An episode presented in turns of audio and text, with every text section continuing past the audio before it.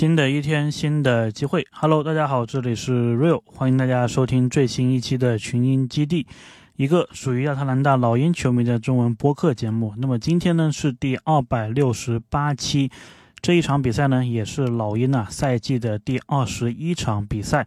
那么我的标题呢写的是 MVP 大对决上集。之所以是上集呢，因为我们的下集啊刚好就是要主场。面对过去的三年拿了两次 MVP 的约老师约季奇，那么第二十一场呢，也就是我们的上集啊，对的是去年的新科 MVP 恩比德，所以呢，这两场比赛啊，对于老鹰来说都是非常不好打的，特别是这个第一场比赛啊，特雷杨还是缺阵的，于是呢，我们还是来复盘一下这一场比赛。那么由于特雷杨缺席呢，那么博格丹是进入了老鹰这一场比赛的首发。即便如此啊，博格丹换了特雷杨，老鹰球员的身材还有体型，跟对面七六人比呢，还是显得略小。那么七六人呢，在内线啊，因为有恩比德的存在，所以一直是占据这一个优势的，不好打进去。但是即便如此呢，上半场刚开始的时候，我看到卡佩拉啊有两次篮底下强行的试图去打恩比德啊，这个还是让我非常喜欢、非常乐见的。这样子呢，其实可以有机会啊，让恩比德早一点的拿到犯规，那么限制他的一个发挥。第一次暂停的时候呢，老鹰啊是八比十四落后了六分。随后呢，老鹰的进攻啊是躲着恩比德进行的。什么意思呢？就是如果恩比德出现在内线防守，那么我就打外面，我就通过外围的这个投射。那么如果恩比德呢是被我们拉到了外面，那我就打禁区里面，我就打这个篮底下。那么防守上呢，七六人呢是靠着。恩比德还有马克西制造出来的这一个空间呢，让他们的角色球员，比如巴图姆，连续的命中了两记三分球。那么梅尔顿也补了一刀啊，进了一个三分球。后面呢，斯内德在衔接段也不得不啊，用这个新的后场搭配。那么是弗雷斯特，我们的双向球员也是进入了轮换。同时呢，还有这个赛季可以说首次。进入轮换的米尔斯，所以这场比赛呢，我们也是可以看一看米尔斯啊，到底这个情况如何，能不能帮到我们打 NBA 的比赛。那么第一节来到最后的时段呢，七六人也是选择把恩比德还有马克西同时留在场上，这一个举动呢，其实当时啊是有一点点意外的，但是估计呃纳斯主教练呢，他是看到恩比德在场上的时候呢，球队优势比较大。所以他是想进一步啊扩大或者说建立这一个优势，所以呢就把他们同时留在场上。而事实上呢，他们确实也是做到了继续的拉开的比分。老鹰这一边呢，米尔斯我感觉传球还是可以，但是如果你说让他自主啊去进行这一个进攻，或者说是让他进行一个投篮持球攻的话。那么这一点呢，估计是不太行的。当然，他这个只打了几分钟嘛，我们还是需要后续再看一看。这一个时间点呢，也不知道说米尔斯进轮换只是扛这一段呢，还是说全场比赛都会打。那么奥孔古呢，和上一场一样啊，也是获得了两次三分球的出手机会，机会都很好，但是呢都没有进。第一节结束呢，我们是落后了十二分呢，二十三比三十五。到了第二节。上来之后呢，七六人方面呢是终于啊进入现阶段阵容了。那么恩比德是不在场，由马克西带队。老鹰这一边呢还是主力的阵容啊，博格丹搭配莫里，同时还有萨迪克贝。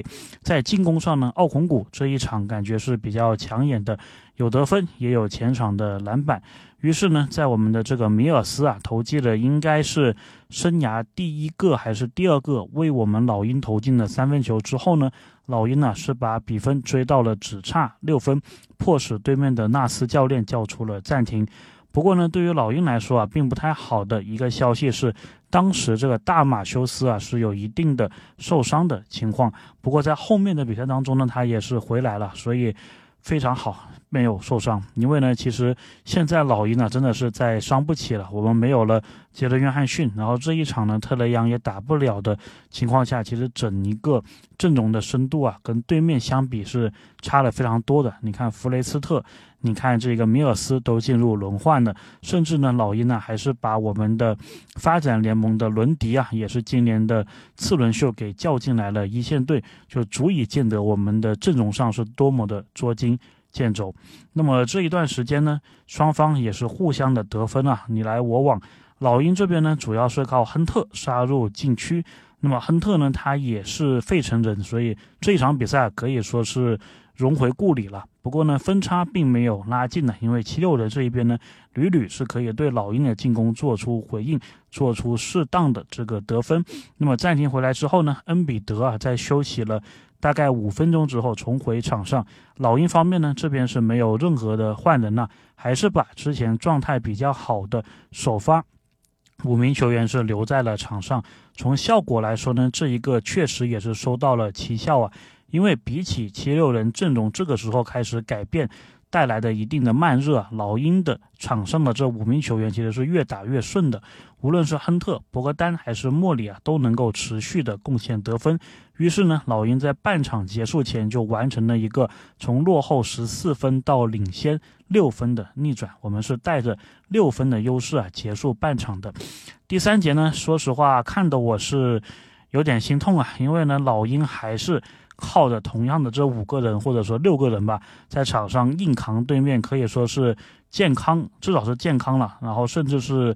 豪华的这一个阵容，这一段时间呢，恩比德啊，在第二节一分未得的情况下，也开始得分了，开始展示出这个 MVP 的实力。那么对面的这个四号位啊，哈里斯也在欺负着我们缺兵少将的一个锋线，对吧？因为其实我们这场比赛正儿八经的三号位或者四号位就是亨特，还有萨迪克贝，其中一个人下场呢，你就不得不上这一个大马修斯来顶啊。那么这个效果肯定是不如。就是杰伦·约翰逊，或者说亨特·萨迪克贝同时在场的。那么哈里斯呢，也是欺负着我们这个四号位缺兵少将啊，屡屡的给我们造成杀伤。同时呢，他们这个场上啊，还有一个场均能够贡献二十七分的马克思啊，所以是非常的夸张的。那么老鹰方面呢，一直我觉得啊，是一直在靠毅力。坚挺着的，那么莫里还有亨特的连续得分呢，让我们还保持着微弱的一个领先呢。那么我记得在其中的一个暂停的时候呢，我们的这个领先优势啊是只剩一分了。那么在防守端呢，其实也不容易，因为无论是亨特还是卡佩拉都有这一个犯规的。麻烦也很难进行很有效的一个防守啊。那么在第三节还剩两分多钟的时候呢，亨特又是拿到了一个犯规，不得不下场。随后的时间里面呢，七六人的恩比德啊也是多次的造成老鹰的球员犯规，然后他是通过罚球进行得分。而这一段时间呢，老鹰得分最多的球员呢，居然是弗雷斯特啊，他得到了四分。九十二比九十三，老鹰是落后一分了，进行到最后一节的。那么第四节开始的时候呢，我们的场边记者啊，Ter Bisha 也是跟球队说了，就是斯内德讲了什么内容。那么斯内德呢，还是强调了两点呢。第一就是不要给恩比德过多的罚球的机会。那么第二点呢，就是自己的进攻啊要打快，还有打得坚决，不要犹豫。那么果然呢，第四节上来两边都是打得非常流畅的，这个比赛一直进行，然后都没有叫暂停，就是两个主教练呢都是到了比赛还剩下三分多钟的时候。都是握有两呃三次这个暂停的，那么直到呢是比赛还剩三分多钟的时候啊，斯内德才第一次叫了第四节的暂停。那么这段时间呢，其实我特别想表扬卡佩拉，他在进攻还有防守方面都做出了非常大的贡献。在防守上呢是很好的，把恩比德啊限制在了禁区之外，同时呢也没有赔上犯规。在进攻上呢，同时。帮老鹰啊是抢了不少的前场篮板，然后呢也是消耗着恩比德的一个体力。那么这一段时间呢，其实老鹰呢是打得不差的，我们一度啊是有差不多五分的一个领先优势。但是在后面呢，我觉得正如老鹰的解说啊威尔金斯所说的一样，明显你是能感觉到老鹰的首发的这五个人呢是非常非常的。疲惫的，非常非常的累的，所以呢，也是出现了很多不由自主的这一个失误，让七六人追平，还有反超了比分。所以呢，体能啊跟不上，我们的阵容的深度还有厚度啊，特别是这一场比赛是比不过对面的七六人的。于是乎呢，多次啊失误，就是我们第四节最大的一个特点吧，可以说。那么七六人方面呢，在马克西投进了这个弧顶三分之后呢，这场比赛其实就已经没有悬念了。虽然这场比赛是输了，但是我还是觉得老鹰的所有球员呢都是非常值得肯定还有表扬的。他们在缺兵少将的情况呢，一度是领先，一度是有比赛的一个主动权呢，然后也是靠意志力、靠这个体能呢，最后撑到了。比赛的最后一刻，所以呢，我觉得这场比赛啊，其实是应该让老鹰球迷是能够感到满意的。那么再说回来吧，就是这场比赛到底输在了哪里？我自己觉得呢，就是深度，就是人不够，对吧？因为呢，无论是卡佩拉还是亨特，当他们带有进攻呃犯规的麻烦的时候，就说明了一件事嘛，就是你人不够，你防守的人不够，对吧？所以呢，你这个犯规啊，基本上都是集中在一两名球员里面。如果这个时候你还有另外一名防守者，对吧？那么大家平摊一下这一个犯规。那么呢，其实，在后面我们的犯规啊，呃我们的防守就可以做得更加的强硬一点，因为呢，你是很难阻止七六人方面，特别是恩比德这一边呢获得罚球的。但是呢，如果他是有罚球的一个情况，但是你的球员的犯规啊不是一个问题的话呢，那后面还有的打。那么进攻方面呢，我觉得老鹰也是缺人的。那么这一场特雷杨没输呃没上，那么我们每场能够贡献。二十多分的这个球员没上，那当然你是需要有其他球员能够顶上来的。我自己是觉得呢，老鹰呢，如果当然我们现在聊这个交易可能还早了一些，但是我觉得这场比赛呢，其实可以给我们奠定一个小的基调吧，就是在交易市场上，如果我们是没有办法说通过亨特、通过 AJ 格里芬搞西亚卡姆这一种大级别的交易的话呢，其实还有一些小幅度的。一个调整呢，我觉得老鹰是可以考虑一下的。目前呢，我们的薪资距离这个奢侈税线呢还有一千万左右，应该是不到一千万，可能八百万、九百万左右。然后呢，我们手上啊其实有一些配平合同，对吧？比如说米尔斯，比如说这个小的马修斯。然后到了十二月十五号之后，也就是几天之后啊，那么之前解冻的那些合同啊，也是可以被。用来交易了，所以呢，从配平包这一个方面来说呢，你是有很多球员可以配平的。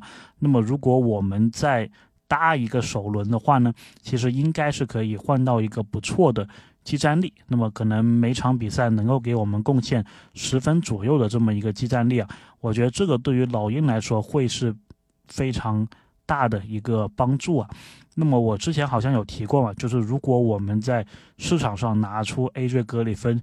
加一个首轮的这一个包裹的话呢，应该是挺有吸引力的。那么参考去年我们拿萨迪克贝什的一个状况啊，我是觉得说，如果有哪一名现在在一个非季后赛球队，或者说他们球队啊这个赛季的目标就不是冲着附加赛或者不是冲着季后赛的话，我们能不能呢？就是通过 AJ 格里芬加一个首轮，或者说是米尔斯加一个首轮，或者就是其他的一些。